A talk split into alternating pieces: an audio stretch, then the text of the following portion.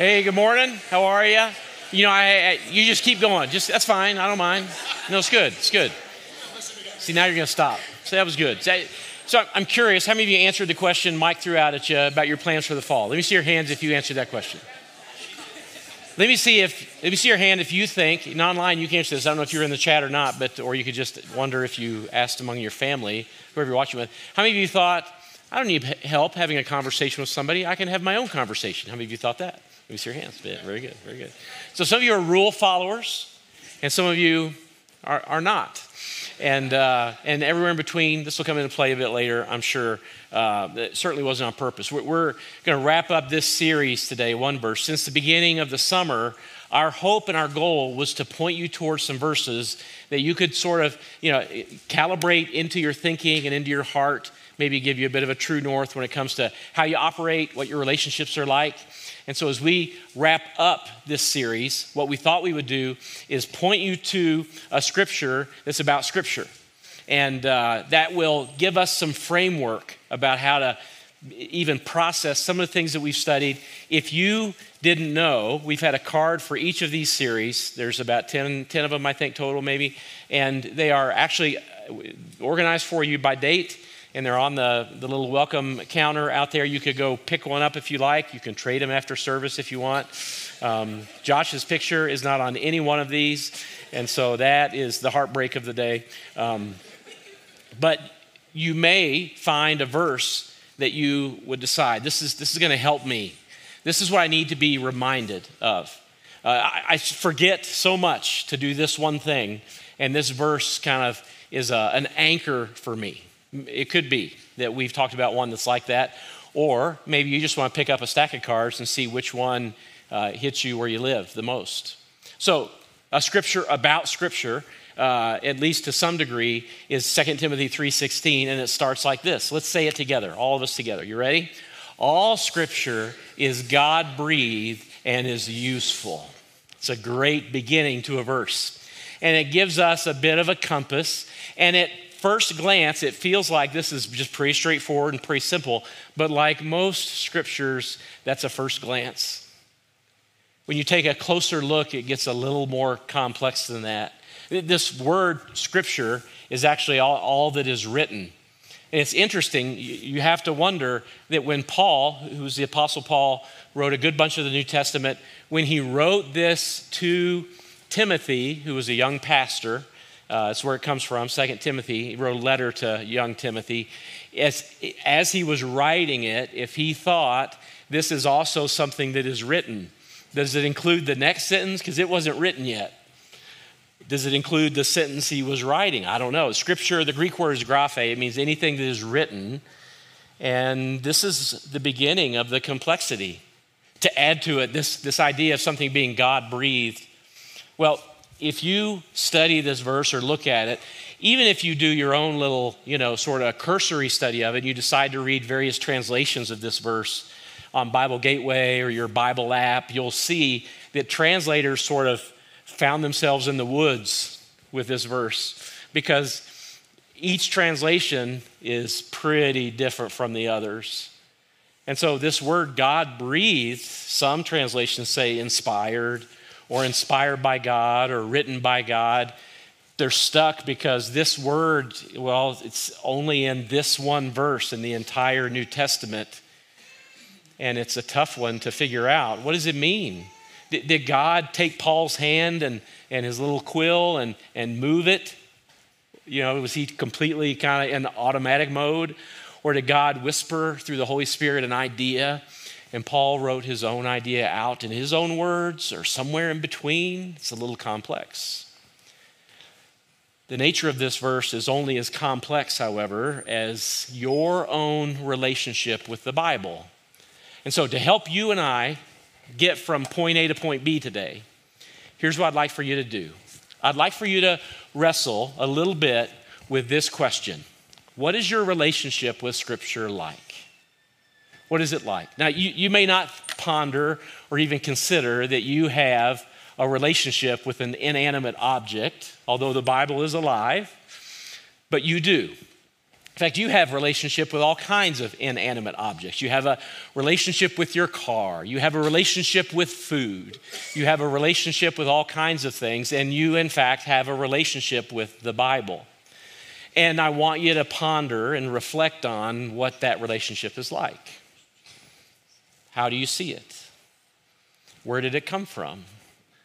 When did your relationship with Scripture begin? For some of you, it began later in life because faith wasn't a thing in your family. Maybe you never saw your parents read the Bible.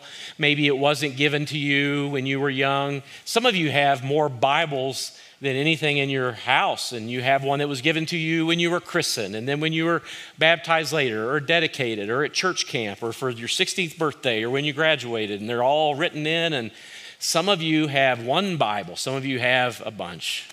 Some of you learned the Bible from a teacher that you grew up in church with, or a youth pastor, or a grandparent, and they had a view of the Bible. And so that probably became, at least initially, the foundation for your view of Scripture. What is it? Now, of course, over time, it's evolved for you. I mean, like anything evolves, so does your understanding of Scripture, and it moves in a certain direction. And so the Bible has either become, closer to you, or more important, or more dear, maybe more distant from you. I mean, we're not going to ask you to share it, so you get to be honest with yourself about this question. What's your relationship with Scripture like? How do you see it? How does it work? What do you think's in here? And why is it there? You could answer some very practical questions to help you get started even. Is it something you engage with, or something you let somebody else explain to you? Is it something you enjoy reading, or something that just is frustrating and confusing to you? And my guess is that maybe some of these bullets might help you find your way when you ponder this question. Your relationship with Scripture, well, some of you would say, you know what, to me, it seems like a rule book. And if somebody put you in a room with the Bible alone and you skip Genesis and you started with Exodus, maybe you would come to the conclusion that the Bible is just a bunch of rules. And you could find that evidenced in the Old Testament and the New Testament, writings of Moses, writings of Paul. You could find it in all kinds of places. You might even find it in the red letters, words of Jesus. If you had this paradigm that it is a bunch of rules, and you could absolutely convince yourself that that is the truth. For some of you, it could be just a confusing collection of stories. If the Bible were played out in front of you on a screen, then Old Testament, New Testament, there's much of it that would not be suitable for family viewing. And you know this, and you've read the stories, and most preachers avoid those stories, because they're confusing, and, do you really want to talk about that on a Sunday when we're about to go to lunch, and all those kinds of things? And so it's confusing. You read it, and you think, I don't even know what to do with that. God sends his people into a locale filled with foreigners, and they kill them all. How do you make sense of that? And if you didn't know that was in the Bible, I just ruined your faith for you. Or you've read it, boxed it up, didn't know what to do with it, and set it aside. And decided, you know what, the Bible is just, honestly, whenever I open it, I just get confused. I don't know how old I was, probably middle school, when I heard a pastor say that the Bible is an owner's manual. It's an analogy that some people use. He said, if you're confused about how it works, if you're confused about how things are going in your life, you should read the directions. And he held up a Bible and kind of pointed it at me like this, like preachers love to do. They like, softbacks, so it flops when they do that. I'm not sure why. Hardbacks don't do that. I don't know. So he said, if you're confused about how your life is going and how it's working, you should read the directions. The Bible is like an owner's manual. And immediately I thought, that sounds like the most boring book in all of the world. When's the last time you opened up an owner's manual just to go back and read it? And even worse for me, whenever my mom gave me something to put together, or a new thing, a new toy or whatever, I opened the box, took the owner's manual, and tossed it aside. Didn't matter what it was. I didn't want to know. I wanted to discover. And that created some problems, you know, something might get glued together that's never supposed to be glued together and you can't get it apart. But it also might mean that you find out something that they didn't even think of with this little contraption, and it's incredible. I didn't want to read the owner's manual. Never once have I opened up an owner's manual, sat down, you know, by the fire and thought, this is going to be amazing. I can't wait to be inspired. But maybe you've been told. It's like a set of directions to follow. It could be that you believe like that it's a guide to a successful life, and you have believed the idea that if you can follow the instructions in here, or principles, we don't have to keep it dry, let's spice it up a little. Or if you follow the way that the Bible describes engaging in life and living for God, that your life will then find a path of success. Why would God want anything different for you? If you go down that path, you can understand why health and wealth preachers and churches grow like bananas and their books sell by the millions, because it makes sense. Why wouldn't you want a life that is working out? It could be that you've been on the receiving end of Scripture being a hurtful weapon, that you were in a place and somebody opened up Scripture and they used it to incriminate, to indict, to shame. And my guess is, either in your life or somebody's life that you know, Scripture's been used in that exact way. And probably one of the hardest things to overcome is that at some point, either your confusion, you're not sure, your frustration, any of these things, you've just decided that the Bible is an ancient, irrelevant book. Now, here's why all of these matter. My guess is you identify with one or two, maybe a few others of these, and you could even add some bullets. And I'm not even beginning to suggest, even though I was pretty negative about the owner's manual thing, but that could be something that works for you, you know, because you're a rule follower and a black and white thinker, and you want to know how the thing is put together and how it works, and tell me how the steps should be that I take. Could be that that's your deal. So I'm not suggesting any of these are necessarily, except for this one maybe, the hurtful weapon, something that should be tossed out. But you could add bullets to it.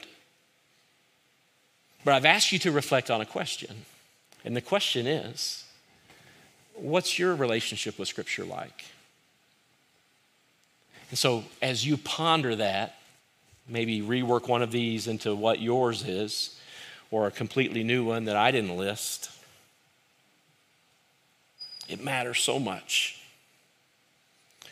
From your answer to this question flows your understanding of who God is, how He operates, why you're here, how you move forward, what you can expect when you open this, what you can expect in your relationship with God. And if you're anything like me or most everyone I know, this for you has changed over time. Maybe even your understanding of what this says and what it's really about, what the story is there for.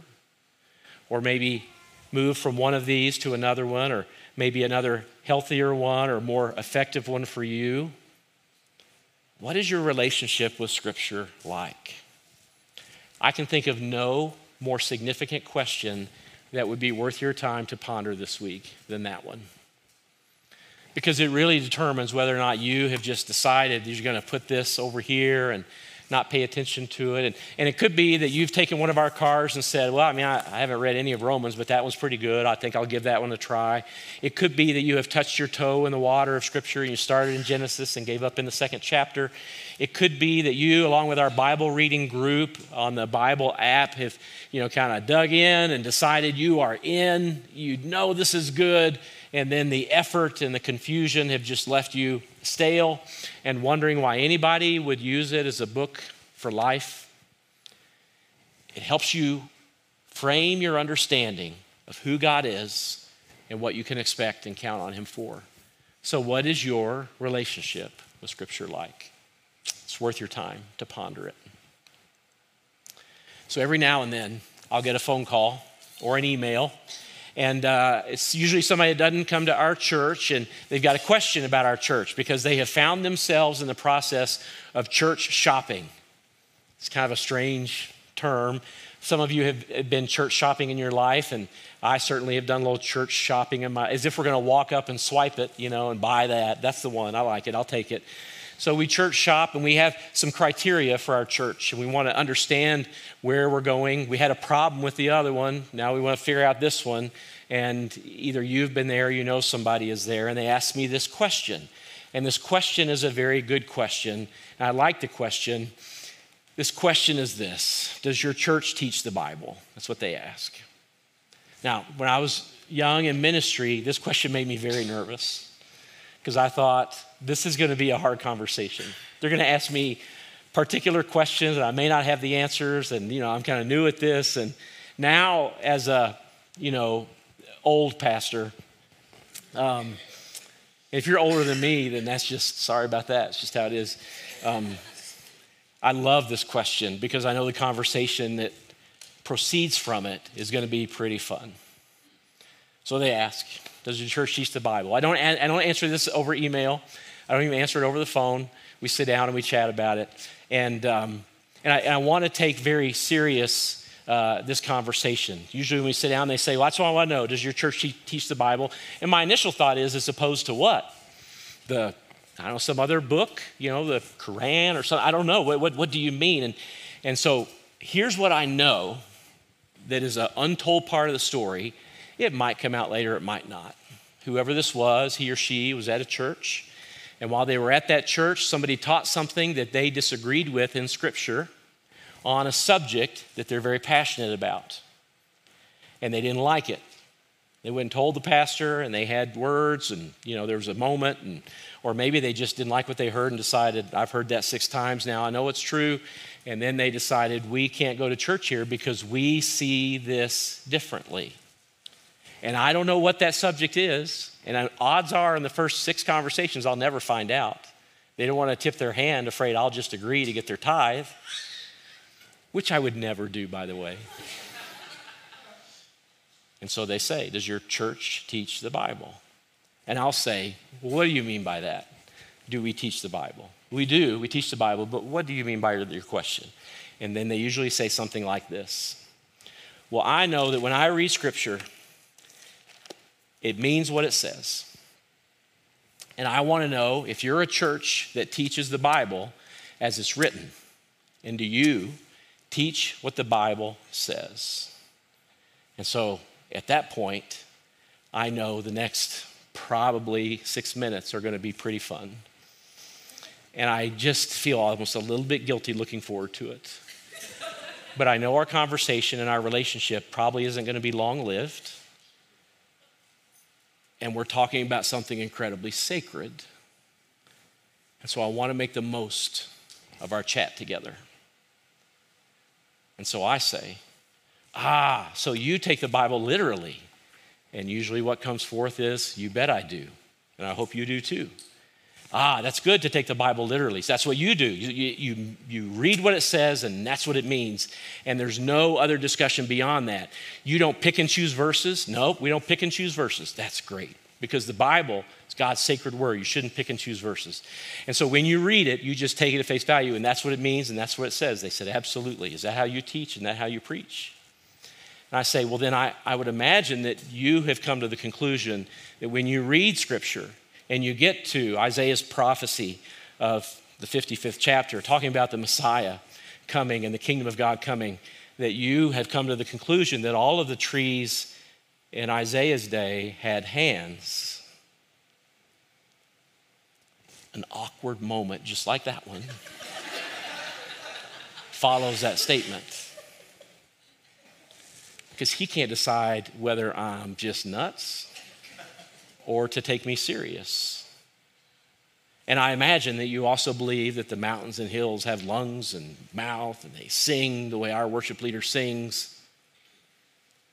And he says, or she, of course I don't believe that. That's ridiculous. You know that's what that means. It doesn't mean that. It doesn't mean that trees have literal hands. Have you ever been up on the hill of a Colorado forest with tall trees. When the wind comes through at a frightening speed, and it sounds like, if you close your eyes, it sounds like applause. Have you been there? There's nothing like it. To be in God's cathedral when his presence is felt by a rushing wind, it's absolutely amazing. And I know the trick I've played in our conversation is unfair. And I know the conversation is important to this person, and they desperately want to find some place where they can worship. I know that. And I do not begin to take any of that lightly, but I did just have a bit of fun with somebody. And they say, that's not what God meant. And I say, you're right. And that's low-hanging fruit, isn't it? This is an easy one. It's true.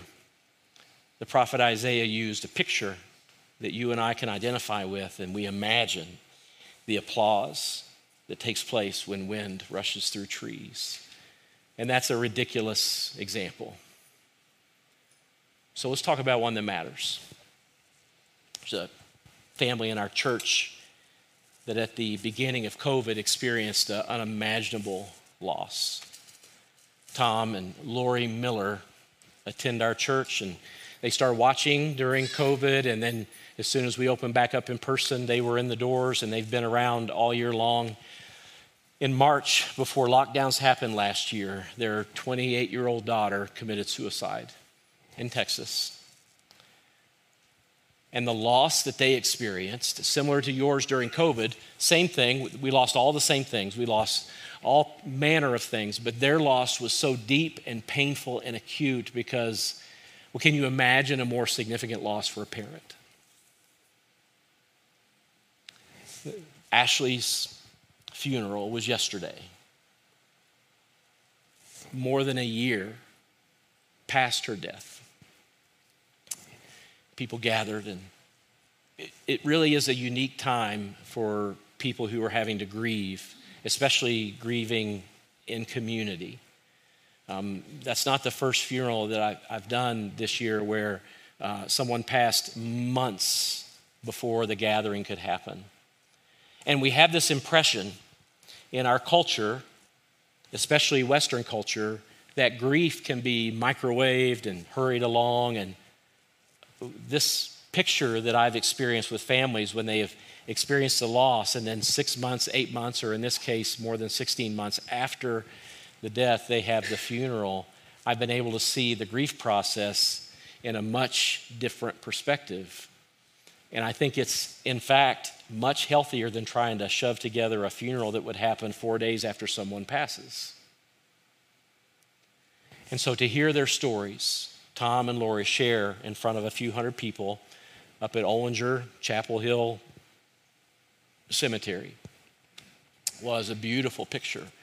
But they were able to reflect on the last year and talk about the pain and the grief that they felt and how distant and even abandoned by God they felt, how it affected their faith. Her faith intact, but pretty beaten up. So while Jesus was on the cross, Matthew records these words. At about 3:00, Jesus called out with a loud voice, "Eli, Eli, lema sabachthani," which means, in fact, say this with me, my God, why have you abandoned me?" This is what Jesus says.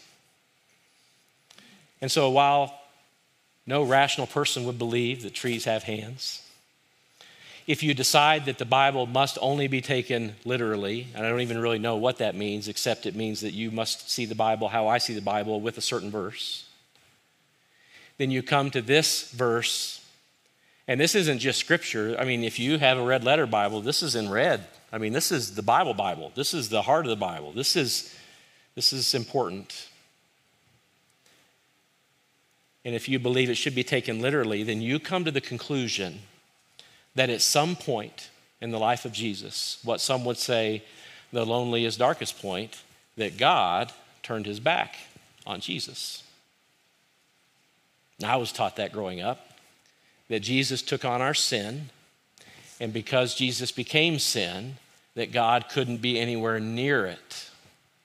That's what I was taught. Maybe you were taught the same thing.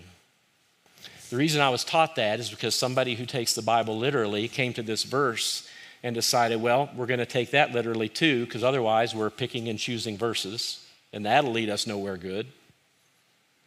And so this must mean exactly what it says. So God must have abandoned Jesus. And so when God abandons Jesus that way, I came to the conclusion that God certainly must treat me the same way when I sin. In fact, I created an entire theology, the same way many theologians had, around sin and atonement and God's love and mercy, that's centered around that idea, which meant that I did not read the whole of Scripture, that God says over and over in the Old and New Testament, I will never, what? Leave you, or, do you know the rest? Or forsake you. How could that be true if God abandoned Jesus? I even read in the Psalms that David says, I can't escape you. I go up to the highest mountain and you are there. I go down to the depths of Sheol, or the place of the dead, what we call hell. And what does he say about God? You are there. I cannot escape your presence. You and I both know that God is everywhere. And so could it be that when Jesus says, my God, why have you abandoned me? That the circumstances of our life can be so painful sometimes, and so difficult and so unbearable, that even though God is right beside us, that we feel alone. Could that be? Could it be that God's love is so full and so complete that even God's Son could express this and still be loved by God? Have you ever felt abandoned by God? Of course you have. If you've drawn breath for more than a few years, you felt abandoned by God. But could it also be, capital T, true, that God does not abandon you, nor will he leave you, nor will he forsake you, that he is everywhere? Yes, that is absolutely true. And so when the man says, does your church teach the Bible? What he's doing, in earnestness and in sincerity, he's bringing to the table a relationship with Scripture that has something that's a part of it.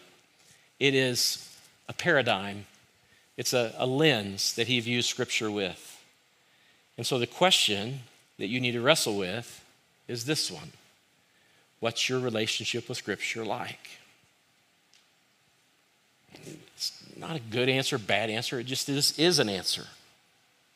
And how do you want to interact with this book? What do you believe the story is about? It was probably shaped by somebody with good intentions that had a view of God that has got all kinds of things mixed up in it. Good stuff, bad stuff, right stuff, wrong stuff. And you have the same thing. And our hope and our goal and our desire is to keep what's helpful, keep what's true, keep what's good. How do you know? The Holy Spirit helps you discern. Jesus said that the Holy Spirit will lead you into all truth. And so this is absolutely what we count on God's Spirit to do in us and through us, is to lead us to a place where we trust him completely and we're fully surrendered by him. Now, back to the verse though, okay? This is important. This verse is about Scripture, and many would contend only about the Old Testament because that's what was written at the time. But of course, most people teach it using all of Scripture. And it would be true that all of Scripture is useful, and so we apply it to that, rightly or wrongly. All Scripture is God-breathed and is useful for teaching, rebuking, correcting, and training in righteousness. So my question to you is this. Does that sound like good news to you? Oh, maybe this will help. Let's say I invite you to lunch. My friend George, right here on the front row, close, second row. George, let's go to lunch this week. I'll buy. You can eat whatever you want, all of it, doesn't matter. We're gonna eat good food, we're gonna enjoy it. But let me tell you why we're gathering, why we're going to lunch, because here I have some things to chat with you about. And what I really need to do is teach you, rebuke you, and correct you. Looking forward to lunch now? Pastor, gonna whip out the Bible, the floppy one, hit me with it. I'm gonna teach you and correct you and rebuke you. And this is how we find ourselves wounded by Scripture. Look, if you grew up with the idea that Scripture is a grand to-do list or a set of rules, or maybe a way for you to earn God's favor or live your life properly and correctly, I'm not saying it's none of those things, but if that was your predominant view of Scripture, then this verse is your sweet spot. You love it. It's the bullseye on the target. If you are a black and white, right and wrong rule follower, then you think, absolutely, when I read Scripture, this is what I see. And for those of you who have found yourself on a moral improvement program that fails time and time again, then you have discovered that this is not good news. And it's not. It's not the gospel. That doesn't mean that Scripture isn't useful for these things. It is. But most of the time when we see this verse, well, you see there's a comma, and of course it's all one sentence in the Greek anyway. People have lopped off the next piece of the verse, which says this. The next verse actually is what it is, verse 17. All Scripture is God-breathed and useful for teaching, rebuking, correcting, and training in righteousness. Why? So that the servant of God may be thoroughly equipped for every good work. Now, what makes that so unique and why you really need to zero in on this just for a moment is unlike many of Paul's letters who were written, most of Paul's letters were written to groups of people, the Romans who lived in this particular area of Europe, Galatians, same thing, or maybe he's writing to the church at Ephesus. But this letter was written to a man named what? This is easy, it's a freebie, Timothy, right? He's a young pastor and he's working at a church and he is helping pastor and lead and serve these people.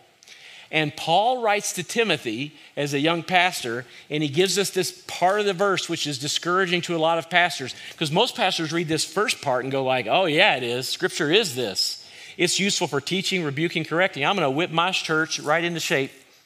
We're going to be the best church you ever saw. We're going to be so taught and rebuked and corrected that. But then Paul says, Timothy, you're going to pastor and shepherd a group of people. This verse that I'm giving you, this advice, this direction that I'm giving you, you are not to use Scripture, any of it, as a weapon to teach and correct other people. You are, before you end up in relationship and guiding and leading these people, you are to use all of Scripture to teach and rebuke and correct you, Timothy. You. It's your heart that we're working on. You don't speak from a place of authority. You don't decide that you're in charge of people's lives and what they even believe. Who leads us into all truth? The Holy Spirit. Who convicts us of sin? Not the loudmouth pastor. The Holy Spirit leads us into correction. He guides us into all truth. You have the Holy Spirit. This is what Paul is saying. This is what it means to live it out. So what is Scripture for? A list of rules or to-do list? No, Timothy, look, when you engage with Scripture, know that you are being led into a relationship with God where you understand who He is, how He loves you, and how He's leading you forward. Listen close. This is a story. It's about story all through it. From the beginning to the end, it's a story. And this story is about God's love for you, about how He made you for a relationship with Him, and how He, even in the midst of sin and brokenness and estrangement, is drawing you back in to walk with Him every day. That's what the Bible is about. Scripture tells us the story of a God who loves us unconditionally, utterly, and completely. And He is reconciling all things, including you and me, to Himself. That's what Scripture says. about who God is, his character, and what he's up to. So how do we use Scripture then? Well, that's what this whole series has been about and what we've hoped. The very first verse that we'll come back to on this last week, we gave this to you at the very beginning of the summer, and we said one verse, you ought to look at this. We should look at the first sentence of this verse. Say it with me. You ready? Live in harmony with one another. Could be that at the beginning of summer, you thought, I'm going to give that a try. That sounds like a good idea. I'm going to give that a whirl. I'm going to live in harmony with one another. And if you left church that day, or maybe later in the week when you listened online, you decided this is going to be something I'm going to attempt because I need a little more harmony, I need a little more peace in my life, then you went about 5 minutes, 5 steps before you realized, well, that's impossible. And why? Why did that happen to you? Because you're horrible, because you fail all the time, because God can't do a darn thing with you? No. It happened because this was on your mind. And so when you push to live with harmony with the people around you, your differences show up. Your different opinions show up. Their idiosyncrasies that drive you crazy show up. And you feel impatient. And it's in that moment that you realize that what God has called me to live in harmony with other people is the very thing that drives me to surrender and seek union with God. The center of the bullseye, it's not a moral deal. It's not sinless. It's not anything that you think it is other than union with God, relationship with Him. It's the very thing that will bring about the peace or the desire to live in harmony. How does it do that? Well, Jesus said, I give you a new command, that you would love each other. How? As I have loved you. How does God love you? Unconditionally. Lord, I went home that day and I was seeking harmony, and what I did was get my own way with my wife. We had an argument and I bullied her into thinking like I think. Lord, forgive me. I want to live in harmony with the people. It happened at work, happened with coworkers. Harmony was not found. I found out how selfish or prideful or insecure I am. And in the middle of that, Lord, I come to you and I surrender. Only you can change me from the inside out, and I will live and seek to be in harmony with other people, which means I have to give up my way, which means I can't always be right. Half the time I'm wrong anyway, even when I think I'm right. And so I seek this and I live it out. What just happened? Well, Scripture rebuked and corrected me. And I received it, not at your hand, at the Holy Spirit's hand. Because I allowed Scripture to be used in my life in this very unique way. That's what we're seeking. What's your relationship with Scripture like? Would you allow the power of these words to begin to shape you so that you and I love more like Jesus? Let me guide you through a prayer.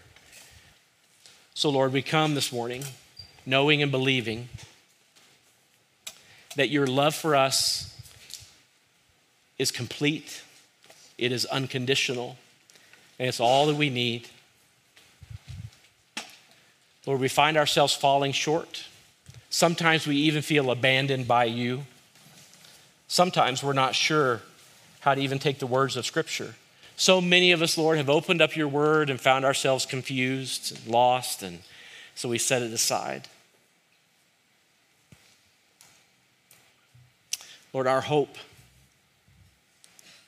as we behold your greatness and your glory, is to know and believe that you are reconciling all things to yourself. That includes me and my difficult neighbor.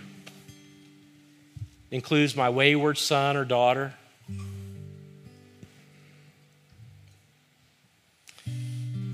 It includes my boss that I don't even know what to do with. It includes the toughest relationships I have. And it includes the goodness that I experience when I find myself out in nature and beholding your majesty. So, Lord, as we ponder this week our relationship with Scripture and how you shape us and what you do in and through us, we surrender more fully to you, and we ask that you would allow our hearts to be soft, moldable, just like clay. And you would help us to live out this new commandment that Jesus gave, that we would love. Love the way you love us unconditionally. When we fall short, we fall on your mercy. Help us to get up, dust ourselves off, and love again. So now, Lord, we declare your majesty, and we pray that we would step into that sphere knowing that you are with us and that you will never leave us. We ask this in the powerful name of Jesus.